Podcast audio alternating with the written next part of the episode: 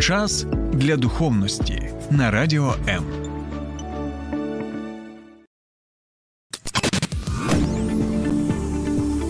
Біблія під іншим кутом.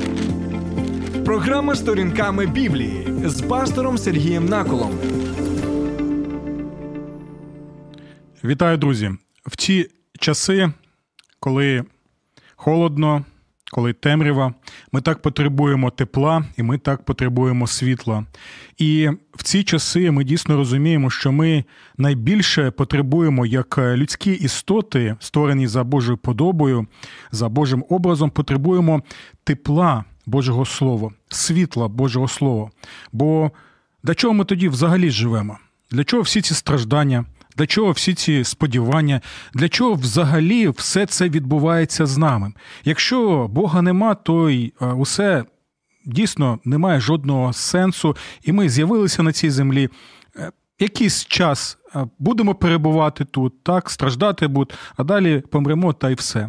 Але чудова звістка в тому, про яку нам розповідає Боже Слово, саме те, що Бог є, у нього є задум для людства, і усі ті, хто покладаються на нього, можуть мати впевненість і можуть мати надію на те, що дійсно усе, врешті-решт, в підсумку буде добре. І в цей час, який ми називаємо періодом Адвенту, про який розповідав в попередній програмі, ми згадуємо згадуємо ось ці, знаєте, слова Божі, Божі обіцянки з Біблії, які для нас і є ось цим світлом в темряві і теплом, яке зігріває нас, теплом надії, теплом впевненості і теплом мотивації, те, що ми можемо розуміти, якщо Бог зі мною, а я з Богом, я слухаю Бога, Бог перебуває з нами, тоді у нас може бути дійсно ця мотивація. Служити людям, служити Господу, втілювати у своєму житті і очікувати на друге пришестя Господа Ісуса Христа. Дякую, що ви з нами. І я нагадую, що протягом усього цього періоду, з 27 листопада по 24 грудня, це є період Адвенту, і ми будемо читати з вами просто неймовірні тексти святого Писання, які є пророчими текстами. У попередньому випуску я вже розглянув з вами три. Неймовірні тексти, які є, знаєте, своєрідними такими блоками фундаменту біблійного фундаменту, на якому побудована наша віра, наша втіха і наша впевненість. Тому, друзі, я хочу зараз знову нагадати ці три тексти. Так, а якщо ви не переглядали мою програму або її не слухали, то у вас є можливість або завітати на мою сторінку на Фейсбуці і знайти на ній цю програму. Вона назва її Що таке Адвент, і прослухати або переглянути її. А також нагадую, що в мене є і мій Ютуб канал Сергій Накул сторінками Біблії. Тому ви можете підписатися і отримувати сповіщення про нові випуски. А також є чудова нагода і. Долучатися до коментарів, до обговорення, бо там у нас є доволі такі запеклі баталії, як позитивні, так і трошечки і негативні. Але врешті можна сказати, що багато з вас пишуть доволі конструктивно, і мені приємно з вами спілкуватися як на Фейсбуці, так і в Ютубі. І ще одне: якщо ви. В Києві або в Київській області, то у вас також є чудова нагода, особливо коли немає інтернету, вмикати свої радіоприймачі на хвилі 89,4 FM, ем, бо це наша хвиля Радіо М, і там о 12 годині ви зможете послухати нашу програму сторінками Біблії. Добре, повертаємося до Адвенту і до читання цих неймовірних цих текстів, пророчих текстів, які знову і знову показують нам, що ми можемо довіряти Божому Слову, що це не просто слово, яке було написано людьми, а що це дійсно надприроднє Боже Слово, яке діє в часі і просторі, і яке надихає нас, яке дає нам сил, наснаги і мотивації. Я вже згадував, що в попередньому випуску ми розглянули три основні тексти, які є, знаєте, такими блоками фундаменту, і на яких вже далі будуються стіни, так можна так сказати, будинку, палацу неймовірного, так який показує нам Спасителя людства Ісуса Христа. Перший текст це Божа обіцянка в буті третій розділ, яка розповідає нам, що Бог не залишає людство, так не знищує людство, а дає обіцянку. Перше, він поголошує війну злу, це саме його ініціатива. І по-друге, він обіцяє, що людству він дасть насіння жінки, який розчавить голову змія, диявола сатани, таким чином, що встановить своє царство, і більше не буде зла, гріха і праведні успадкують землю. Це перший фундаментальний Божий такий ось задум, який він надає в своїй непорушній обіцянки.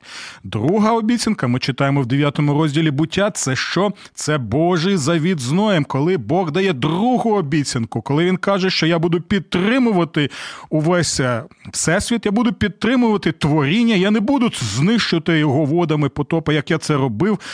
Е, стосовно першої нечестивої цивілізації і сім'ї Ноя він надає що милість показує свою любов і обіцянку, що він буде також і піклуватися про усі майбутні народи, які з'являться. Чому це настільки важливо?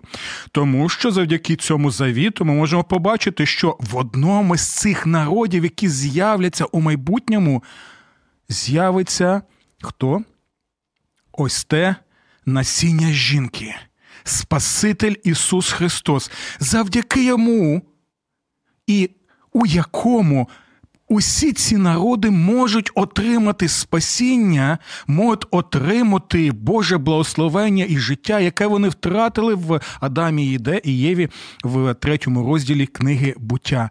І третій важливий текст знову з книги буття. Це третій вже у нас блок фундаменту. Це 12 розділ, там де Бог вже що дає обіцянку Авраамові. Не Авраам шукає Бога. Ви е, е, зверніть увагу на цей важливий момент.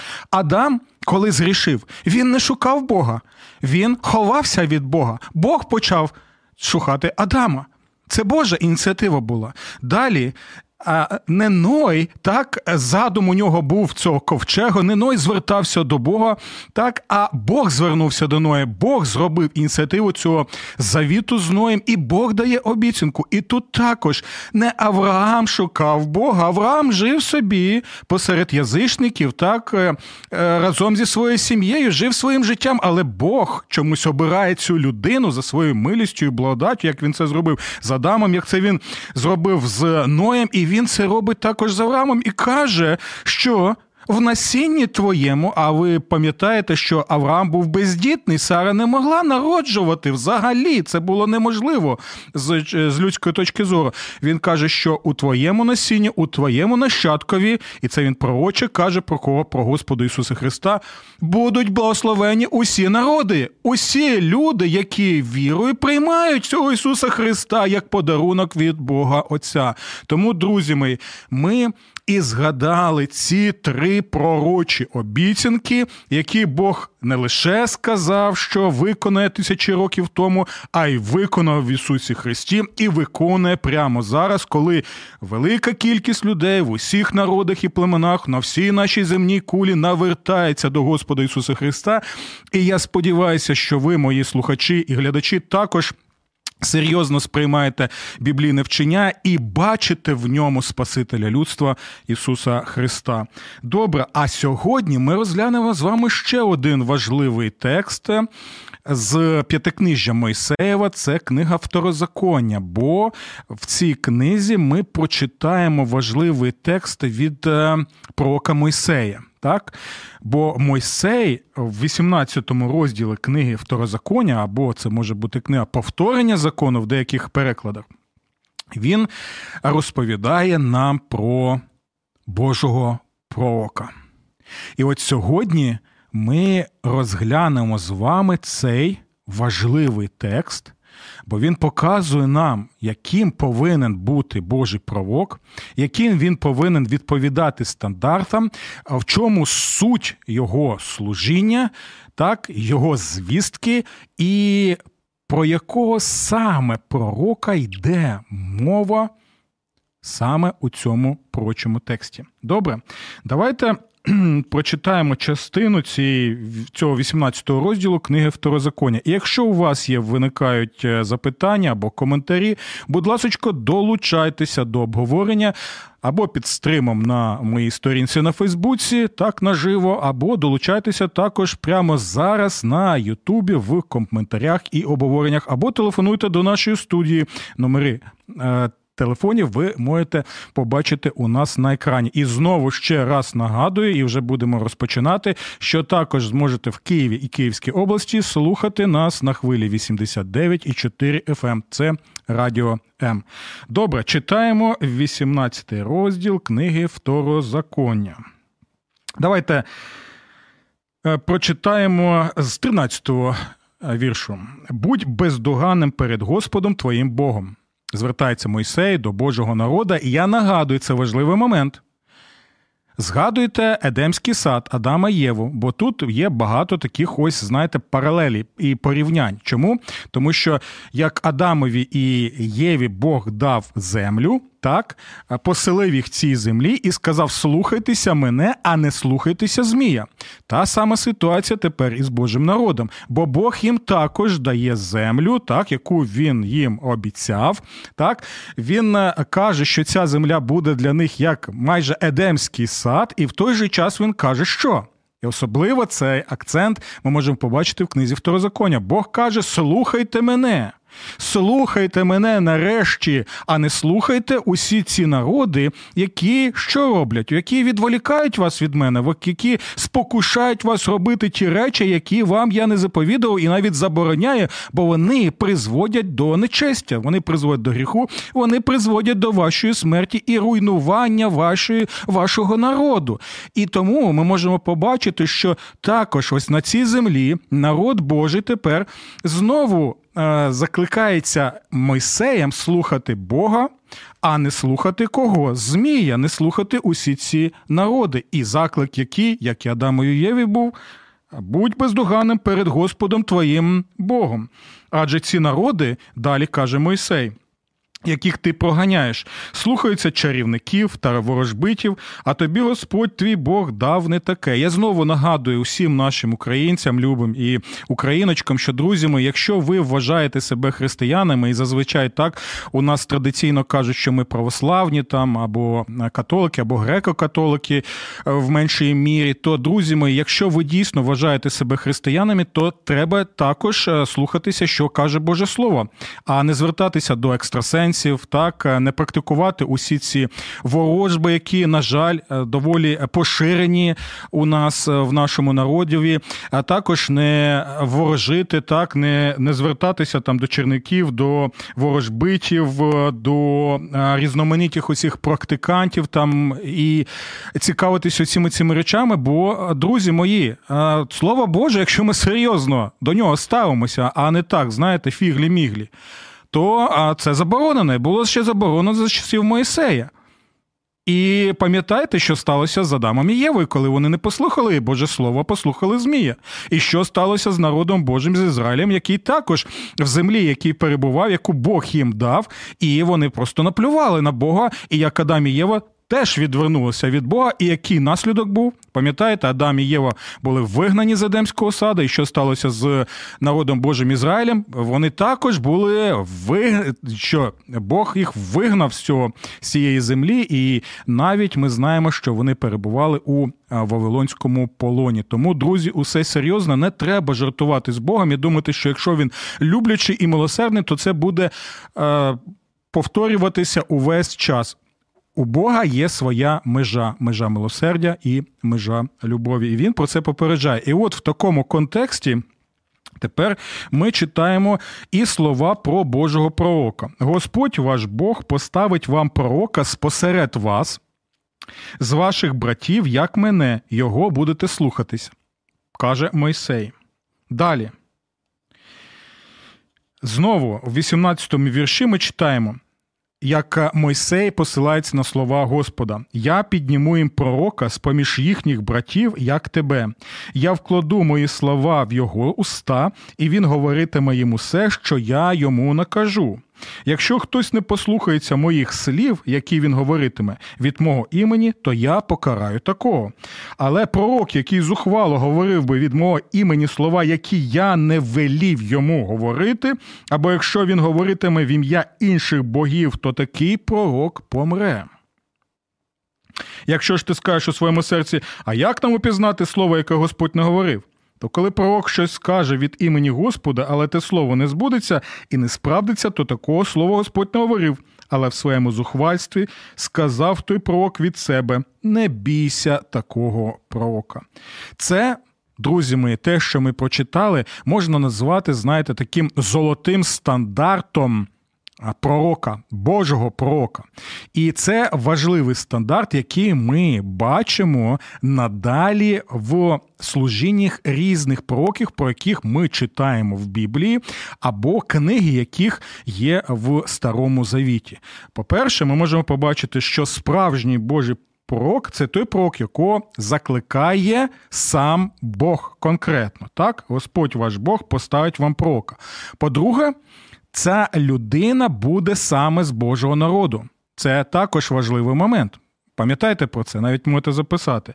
Далі він буде саме чоловіком. Так, Божий пророк це саме чоловік. Таким чином, ми бачимо, сам Бог а, закликає його на служіння, сам Бог ставить його на служіння, сам Бог обирає таку людину саме з Божого народу, він повинен бути юдеєм, і також він повинен бути що чоловічо, чоловічої статі, саме чоловіком. Далі цього пророка повинні слухатися. Чому? Тому що з 18 розділу, як ми читаємо, сам Бог вкладає в його уста свій свій задум і свою волю. Він говоритиме усе, що сам Бог буде казати цьому пророкові. І далі, хто не слухається цього пророка, він накликає на себе що? Те, що накликали на себе Адам і Єва, і те, що накликав Божий народ, який не слухався Бога. Тобто, на жаль. Е, смерть і поневіряння в Вавилонському полоні, а також ми можемо побачити це і в інших трагічних обставинах їх життя, як ми читаємо про це в біблійних текстах. Далі, на що нам потрібно звернути увагу? Що дійсно, знаєте, це такий, як як сказав, стандарт своєрідний, так?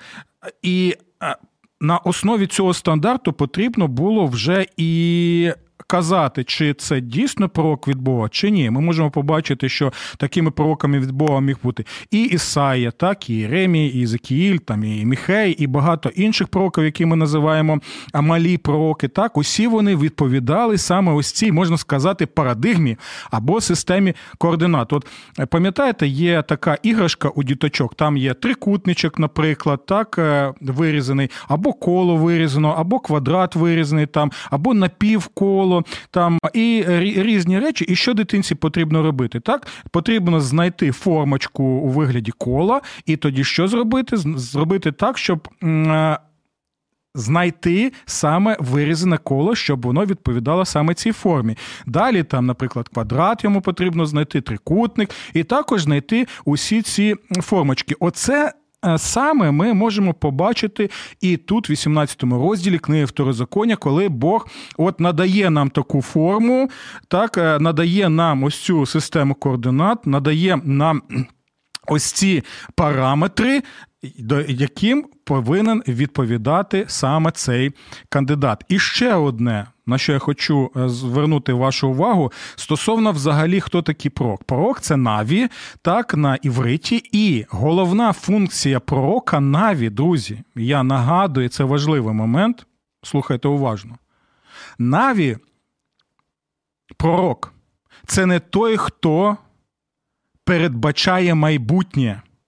Бо чомусь а, люди вважають, що пророк це той, хто просто передбачає майбутнє або розповідає про майбутнє. Це не так. Звичайно, в пророцтвах так є те, що ми називаємо пророцтвом про майбутнє. Так? Є а, такий от обрій, можна сказати, майбутнього. Він там присутній. Не завжди, але дійсно присутній. Але головна функція пророка це проголошувати Божу волю тут і зараз, в тому контексті, в якому він знаходиться, звертаючись до своїх сучасників. Так говорить Господь. Це і є пророча функція, це і є пророча формула, коли людина приходить до людей і проголошує: Слухайте, люди, так говорить Господь. Він звертається до них і він проголошує те, що проголошував і хто пророк Мойсей. Якщо ви слухаєтеся Господа Бога вашого, ви маєте землю, ви маєте благословення. Якщо ви плюєте на слово Бога і слухаєтесь інших богів, інших народів, тобто цього, знаєте, такого можна сказати, колективного змія, то ви отримуєте, на жаль, самі обираєте тоді прокляття, і ви. Тоді полишаєте собі Божих благословінь, і ви ще втрачаєте ту землю, яку Господь Бог вам по милості своїй виключно надає вам. Тому пам'ятайте, пророк Наві в першу чергу це той, хто проголошує Божу волю тут і зараз. І, звичайно, це має ось цей обрій, так, небокрай майбутнього, але це не головна функція пророка. Тобто не треба звертатися до пророка як до того, який просто передбачає майбутнє, або знаєте, якщо нам вам цікаво на ваше особисте майбутнє, ви звертаєтесь там до, до людини, вважаєте його пророком, і він вам розповідає, що і коли і як буде а, відбуватися. Я доволі м, скептично ставлюся до такої практики, і тому. М, особисто її не рекомендую і ніколи її не практикував, бо не бачу її в Божому слові. Ось так, як це, на жаль, практикується, і як це злов, і як цим зловживають в, су... в сучасності зараз. Добре, на ще що нам потрібно звернути увагу в цьому тексті? Дивіться. Я вже казав, так, але пророк, який зухвало говорив би від мого імені слова, які я не велів йому говорити, або якщо він говоритиме в ім'я інших богів, то такий пророк помре. Тобто попередження доволі серйозно до тих, які просто-напросто зловживають е, назви пророк і вважають, що вони говорять від Бога. А а як каже, наприклад, пророк Божий Іеремія, але вони кажуть слова, які є фантазіями їхнього серця. Тобто на це також потрібно нам звертати увагу. Добре. Але ж дивіться, дійсно, ось ми бачимо цю парадигму, ми бачимо цю систему координат, ми бачимо цю форму, так, параметри, яким потрібен відповідати пророк. Е, і ми бачимо, що, наприклад, той самий Ісая він відповідає. Він відповідає цим параметрам. І Єремія відповідає цим параметрам, і також Єзекіл відповідає цим параметрам, і відповідає там і інші пророки, так, велика кількість пророків відповідає саме цьому. Ось чому ми бачимо, як е, пророк Ісаїя е, з самого початку його книги, ми бачимо, що те, що він каже, воно. Узгоджено цілковито з тим, що каже Мойсей у книзі Второзаконня. Це просто щось неймовірно. Але в той же час ми повинні розуміти щось доволі цікаве і важливе. Так, вони відповідали. Але була одна єдина проблема, яку ми бачимо ще з третього розділу буття. Проблема усіх цих пророків була в тому, що вони були грішними людьми зі своїми вадами зі своїми недоліками, і вони не завжди, не завжди виконували Божу волю. Не завжди їх життя було ідеальним життям, не завжди їх життя було життям послуху Богові, не завжди вони могли служити на 100% цілковито повноформатно Богові. Гріх роз'їдав і також і цих вірних Божих пророків. Тому увесь час було сподівання на основі ось цього пророчого тексту 18 розділу книги повторення закону. Нам потрібен пророк великий, який. Набагато величніший, ніж Ісаїя, Іремія, Ілля пророк, і навіть сам Моїсей. Бо усі ці люди, вони що не ідеальні. Усі ці пророки, вони грішні. Нам потрібен хтось дійсно такий, який буде. З одного боку відповідати усім цим параметрам, але в той же час буде просто-напросто неймовірно відрізнятися суттєво від всіх цих пророків, бо він буде безгрішним, бо він буде праведним, бо він буде святим. Та хто ж тоді цей пророк? Можемо ми тоді запитувати разом з багатьма людьми, які очікували, очікували на основі Божих обіцянок цього великого пророка. І відповідь, друзі, де тепер ми знаходимо її в Новому Завіті, в книзі дії святих апостолів. Слухайте, що каже апостол Петро в третьому розділі дій святих апостолів так, стосовно цього пророка. І він посилається саме на цей пророчий текст Моїсея, 18 розділу повторення закону. Дивіться, давайте е, з 18 го е, віршу прочитаємо. Бог провістив наперед устами всіх пророків. Почули? Бог провістив наперед устами всіх пророків, що Христос має постраждати, так він і виконав. Він посилається на всіх пророків. Добре. Тих пророків, які повинні були відповідати тим тим параметрам, які встановив Мойсей, або краще сказати, Бог через Мойсея встановив. І дивіться далі. І люди можуть сказати: ну добре, що це означає тоді на практиці, тоді і зараз. А це означає: тож покайтеся і наверніться. Як народ Божий тоді повинен був покаятися і навернутися, як Адам і Єва повинні були покаятися і навернутися, а не ховатися від Бога, так, а не втікати від Бога. Тож покайтеся і наверніться, аби були стерті ваші гріхи. Він знову і знову показує, яка найглибша і найбільша проблема людства. Це все там це та сама проблема, про яку ми читаємо ще з книги буття третього розділу. Це та сама проблема, про яку ми читаємо в усіх тих розділах, які ми вже розглядали з вами з книги буття і в книзі Второзаконні. Перечитайте, будь ласка, їх. І сьогодні я знову ще опублікую календар читань протягом періоду Адвенту, щоб вам краще було зрозуміло, про що йде мова. Тож покайтеся і наверніться, аби були стерті ваші гріхи, і далі слухайте уважно. Ось, ось, ось це відповідь на те запитання, хто ж цей пророк, якого ми так очікуємо, і такий, який нам так важливий. Щоб від обличчя Господнього прийшов час відлиги, щоби послав наперед призначеного вам Ісуса Христа, бо треба було, щоб небо прийняло його до часу відновлення всього, про що Бог говорив устами своїх святих відвічних пророків, бо Та-дам! Слухайте уважно, бо Мойсей провіщав вашим батькам, що Господь Бог ваш підійме вам пророка з братів ваших. Ви чуєте, він цитує Мойсея. Ого, скільки часу пройшло, друзі мої, скільки пороків було, на яких посилається сам апостол Петро, але він каже: так, так, так, вони відповідали, але не цілковито, не повністю. Бо це пророцтво саме про пророка з великої літери, про Господа Ісуса Христа. Нарешті ми дочекалися. Тепер слухайте уважно. Мойсей провіщав батькам, що Господь Бог ваш підійме вам пророка з братів ваших, як і мене. Його слухайте в усьому, що тільки скаже вам. Слово в слово повторює Мойсея.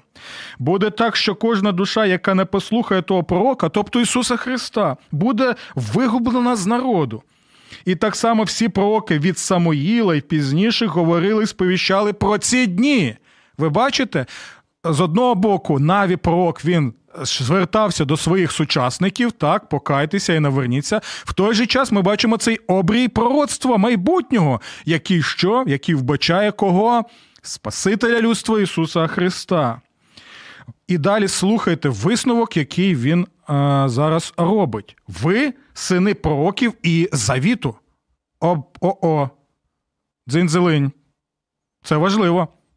І ось чому вам потрібно прослухати попередню програму, бо я про це розповідав. Тут згадується завіт. Завіт з ким? Пам'ятаєте третю Божу обіцянку, яку Бог дав людству? Кому саме? Аврааму.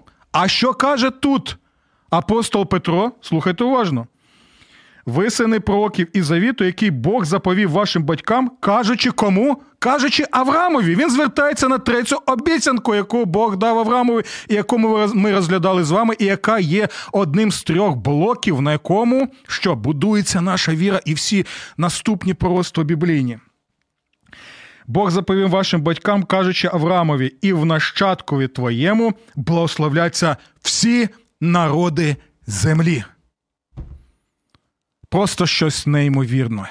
Як пророцтво тепер втілюється в Христі, воно реалізується в Христі і надалі проявляється в служінні апостолів і в книзі дій апостолів. Чому? Тому що ми бачимо, як благословіння Авраама на всі народи, воно поширюється по всій Римській імперії і далі за її межі поширюється, і далі по усій усій земній кулі, і зараз навіть воно продовжує свою неймовірну надприродню дію.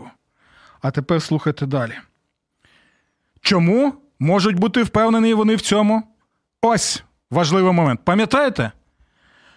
А Мойсей каже: якщо пророк вам щось каже і обіцяє вам, а воно не збулося, тоді цей пророк не від мене, і взагалі його можна ліквідувати. Що зробили люди тоді по відношенню до Ісуса Христа? Вони вважали його брехливим пророком. І вони що вирішили? Нам потрібно його що? Ліквідувати фізично. І тепер дивіться, чому це важливо. Про що йде мова далі? Чому так важливо Воскресіння реальне, буквально тілесне Господу Ісуса Христа? Воскрешивши Ісуса Христа, слугу свого, Бог насамперед послав його вам, і Він благословить вас, щоб відвернувся кожний з вас від своїх грішних шляхів. Чому саме реальне, буквально тілесне Воскресіння Господа Ісуса Христа? А тому, що дивіться, якщо б Ісус Христос був брехлом, як кажуть у нас в народі, якщо він був би брехливим пророком, якщо б просто він вводив в оману, якщо б він просто казав слова, обіцяв щось, і воно завершилось би виключно його смертю, то це б означало ні, він не від Бога. Те, що він на третій день, згідно писання, воскресає реально, буквально тілесно з мертвих, це є крапка, яка підтверджує, що те, що казав Христос як пророк, який навіть відповідає Моїсею, але й навіть тепер більше Моїсея, бо він ідеальний, безгрішний пророк, то все, що він казав, це правда тому що Бог не залишив його в стані тління і смерті, і його Воскресіння є доказ того, що все, що він казав, як пророк Божий, про якого пророкує Мойсей ще за тисячі років до його появи. Все це вірно і все це має значення, а це означає, що ми, люди, завдяки тому, що Ісус Христос був живий тоді, 2000 років тому, і зараз живий, і перебуває усюди Духом Своїм Святим. Це дає нам певненості наснагу, що ми можемо довіряти Йому, що ми можемо слухати Його слова, що ми можемо слідувати йому, що ми можемо захоплюватися їм, що ми можемо що втілювати його в його житті і слухати те, що він нам каже. Бо знову і знову, перше, що потрібно зробити, так, то про що каже апостол Петро? Бо він благословить вас, щоб відвернувся кожний від чого? Від своїх гріхів. Знову ми повертаємося до цієї проблеми людства, про яку йде мова з самого початку з третього розділу книги буття, і про яку ми читаємо і в дев'ятому розділі, і в дванадцятому розділі, і в вісімнадцятому розділі второзаконня. І ми читаємо про це тут вже і в діях апостолів, і коли відбувається вже реалізація цього неймовірного давнього пророцтва. І знову ми повертаємося до того, про що ми читали в книзі буття. Дивіться. Адам не шукав Бога. Адам втікав від Бога. Адам ховався від Бога. Бог почав шукати Адама. Бог переступив через свою гордість і запитав Адам, де ти? Я тебе шукаю. Я шукаю вас людство. Я люблю вас, незважаючи на те, що ви плюєте в моє серце, в серце свого Творця, в серце свого Господа. І дивіться, що ми читаємо в цих словах апостола Петра. Бог насамперед послав його вам. Знову ми бачимо, сам Бог проявив ініціативу і посилає Господа Ісуса Христа. Він дав обіцянку непорушну в бутті третьому розділі, він дає непорушну обіцянку в буті 9 розділі, він дає непорушну обіцянку в буті 12 розділі, він дає пророцтво через Моїсея в 18 розділі повторення закону, і він підтверджує Воскресінням Ісуса Христа реальним, буквальним тілесним, що все це має сенс, має значення і йому можна довіряти. Бо він вирішив це ще за тисячі тисячі років навіть від вічності. Друзі, дякую, що ви з нами. Дякую, що ви разом зі мною розглядаєте неймовірні е, давні пророчі тексти, які мають значення і зараз для нас, для нашого життя, для нашого існування, для нашої втіхи, для нашої мотивації і для нашої надії. Благословенного вам Адвенту і до нових зустрічей в програмі Сторінками Біблії на радіо М. Сподобався ефір? Є запитання або заперечення? Пиши радіом.ua